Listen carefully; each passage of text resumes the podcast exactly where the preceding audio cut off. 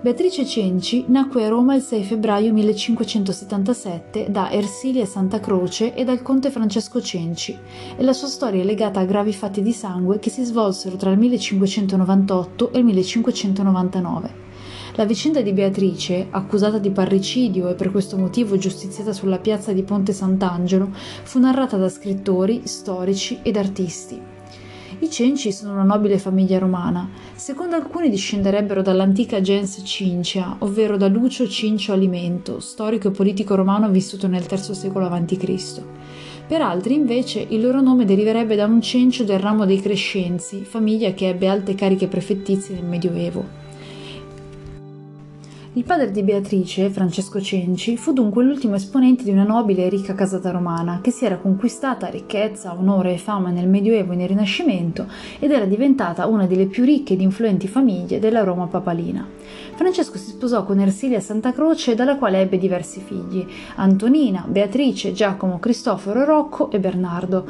Il conte fu uomo rissoso, violento e spesso in contrasto con la giustizia, tanto che durante il pontificato di Papa Sisto V, per sfuggirne l'estremo rigore, si vide costretto a vivere nella rocca di Petrella Salto.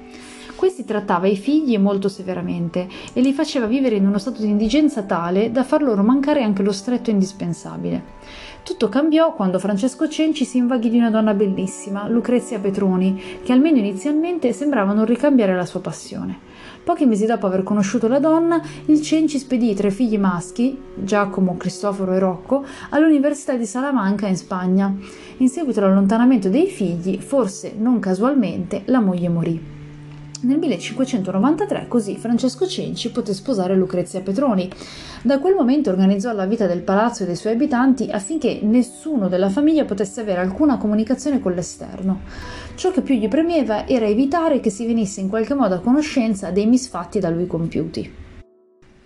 Una delle figlie, però, Antonina, informata ugualmente riguardo le strane circostanze nelle quali la madre era morta, scrisse un memoriale al Papa nel quale lo scongiurava di trovarle marito o di farla chiudere in convento. Clemente VIII, forse mosso a compassione, la fece maritare con Carlo Gabrielli, appartenente ad una delle più nobili famiglie di Gubbio, e costrinse il padre a darle una grossa dote. Clemente VIII sarebbe intervenuto anche in aiuto di Giacomo, Cristoforo e Rocco, tornati in Italia poiché non più faraggiati dal padre negli studi. Il Papa infatti riuscì a costringere Francesco Cenci a fornire loro gli alimenti necessari per pagare almeno un affitto. Se Cristoforo e Rocco morirono in seguito alle ferite riportate durante una violenta lite, Giacomo riuscì a sposarsi e a costruirsi una famiglia. Nel frattempo la bellezza e la grazia di Beatrice iniziarono a fiorire, al punto che l'attenzione del padre verso la figlia aumentò, generando così il più orrendo dei sentimenti. Francesco nascose la figlia agli occhi di tutti, sia per evitare che qualche pretendente la chiedesse in sposa e quindi che fosse costretto a versare una cospicua dote, sia perché voleva le sue grazie tutte per sé. La matrigna Lucrezia al fine di salvare la figliastra dal padre mostro, introdusse in casa Monsignor Guerra, un giovane avviato alla carriera ecclesiastica ed addetto alla corte del Papa, nella speranza di darla in sposa. Francesco, venuto a conoscenza del fatto, decise di partire in gran segreto per la rocca di Petrella con Beatrice e Lucrezia. Nonostante Olimpio, uno dei servi, avesse fatto di tutto per avvisare Monsignor Guerra e Giacomo di ciò che stava avvenendo, nessuno riuscì a fermare Francesco e tre giunsero a Rocca Petrella illesi. Le due donne vennero rinchiuse nel secondo piano della lugubre rocca e vissero in queste condizioni da recluse per lungo tempo. Un primo tentativo di uccidere il rude signore fu effettuato da Marzio, l'unico servitore che aveva seguito la fuga della famiglia Cenci, con un pugnale durante una delle visite che il padre effettuava presso la cella della figlia. Ma il Cenci, uomo dedito a frequenti risse, da tempo portava sotto le vesti un giustacuore formato da una maglia durissima di acciaio e quindi riuscì a sfuggire alla morte.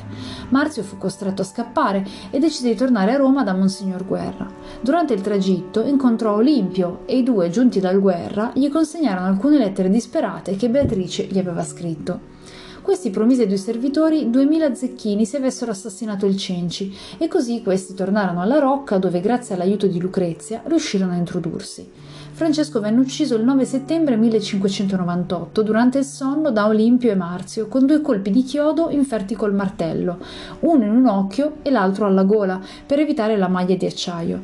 In seguito il corpo fu gettato dal torrione del castello su un albero sottostante e le ferite mascherate affinché sembrassero inferte dai rami. Così la famiglia Cenci rientrò a Roma, nel proprio palazzo, e pian piano Beatrice riacquistò i sensi e la salute. La Regia Corte di Napoli, però, inviò alla Rocca di Petrella per indagare sulla morte del Cenci un commissario, il quale fece riesumare il cadavere. Le ferite inferte sul corpo non convinsero il commissario, ma nonostante i dubbi, la Regia Corte non diede seguito alle indagini né richiamò da Roma la famiglia Cenci, alla quale comunque giunse notizia dell'inchiesta. Giacomo Cenci inviò allora alcuni sicari per uccidere Olimpio e Marzio, ovvero coloro che avrebbero potuto incolpare la famiglia. Il primo fu rintracciato ed ucciso, ma il secondo, arrestato dalla giustizia di Napoli per un altro omicidio, confessò l'efferato delitto di Francesco Cenci. La Corte Criminale di Napoli inviò così alla giustizia di Roma la tremenda notizia e quindi la famiglia Cenci venne arrestata. Giacomo e Bernardo furono condotti alla corte Sevella, Lucrezia e Beatrice rimasero invece rinchiuse nel loro palazzo sotto controllo delle guardie. Marzio fu condotto a Roma per testimoniare il misfatto e insieme a Beatrice e Lucrezia venne portato a Corte Savella. Questi probabilmente non si rese conto che le sue ammissioni avrebbero avuto gravissime conseguenze per la famiglia Cenci e per Beatrice in particolare, così che dinanzi al giudice Ulisse Moscati ritrattò la confessione. Neanche le durissime torture alle quali venne sottoposto riuscirono a distogliere la sua volontà di ritrattazione, tanto che alla fine vi morì. Non essendovi nel processo prove ed indizi del delitto, gli auditori della ruota criminale decretarono una provvisoria reclusione degli indagati in Castel Sant'Angelo. Nel frattempo venne arrestato il sicario di Olimpo che confessò il delitto e nominò i mandanti. Monsignor Guerra, camuffatasi da carbonaio, riuscì a lasciare Roma e rifugiarsi in Francia. Giacomo, Bernardo e Lucrezia, invece, sottoposti alla tortura della corda, confessarono i delitti, accusando proprio Beatrice come la principale responsabile dell'omicidio di Francesco. Costei invece sopportò i tormenti della corda senza proferire parola né confessando nulla, tanto che il giudice Moscati vide in lei la chiarezza e la forza dell'innocenza e da tal proposito fece un rapporto al Papa. Clemente VIII non fu di questa opinione ed infatti incaricò il giudice Cesare Luciani, già noto per la sua severità ai tempi di Sisto V, di proseguire gli interrogatori. Beatrice, condotta dinanzi al nuovo giudice, fu accusata di essere non soltanto una complice, ma la vera mandante del delitto e di fronte a tali accuse rispose Taccia di grazia dal dire tante iniquità. Io non conosco veruna di queste circostanze e di questi fatti.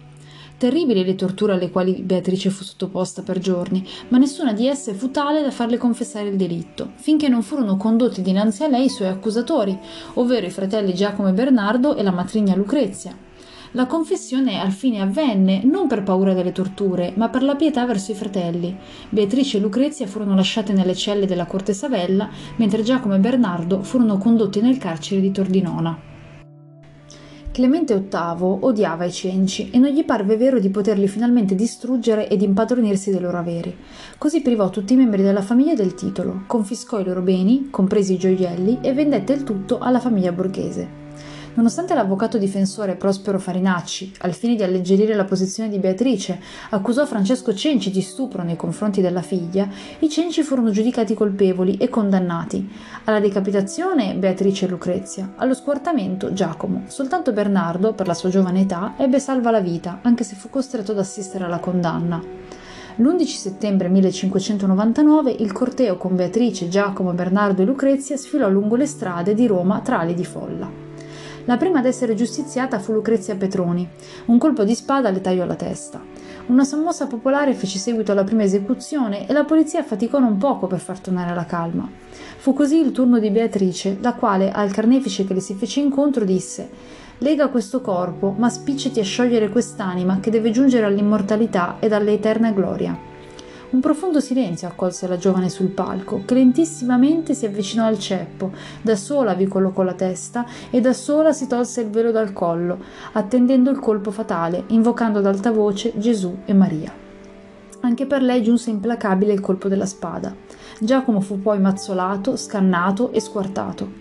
Il corpo di Beatrice Cenci fu raccolto dai confratelli della Compagnia della Misericordia e insieme ad una folla commossa venne portata in processione fino alla chiesa di San Pietro in Montorio, dove fu seppellita sotto l'altare maggiore, tutta ornata di rose, con il capo poggiato su un piatto d'argento, come omaggio ad una vittima della sopraffazione dei potenti.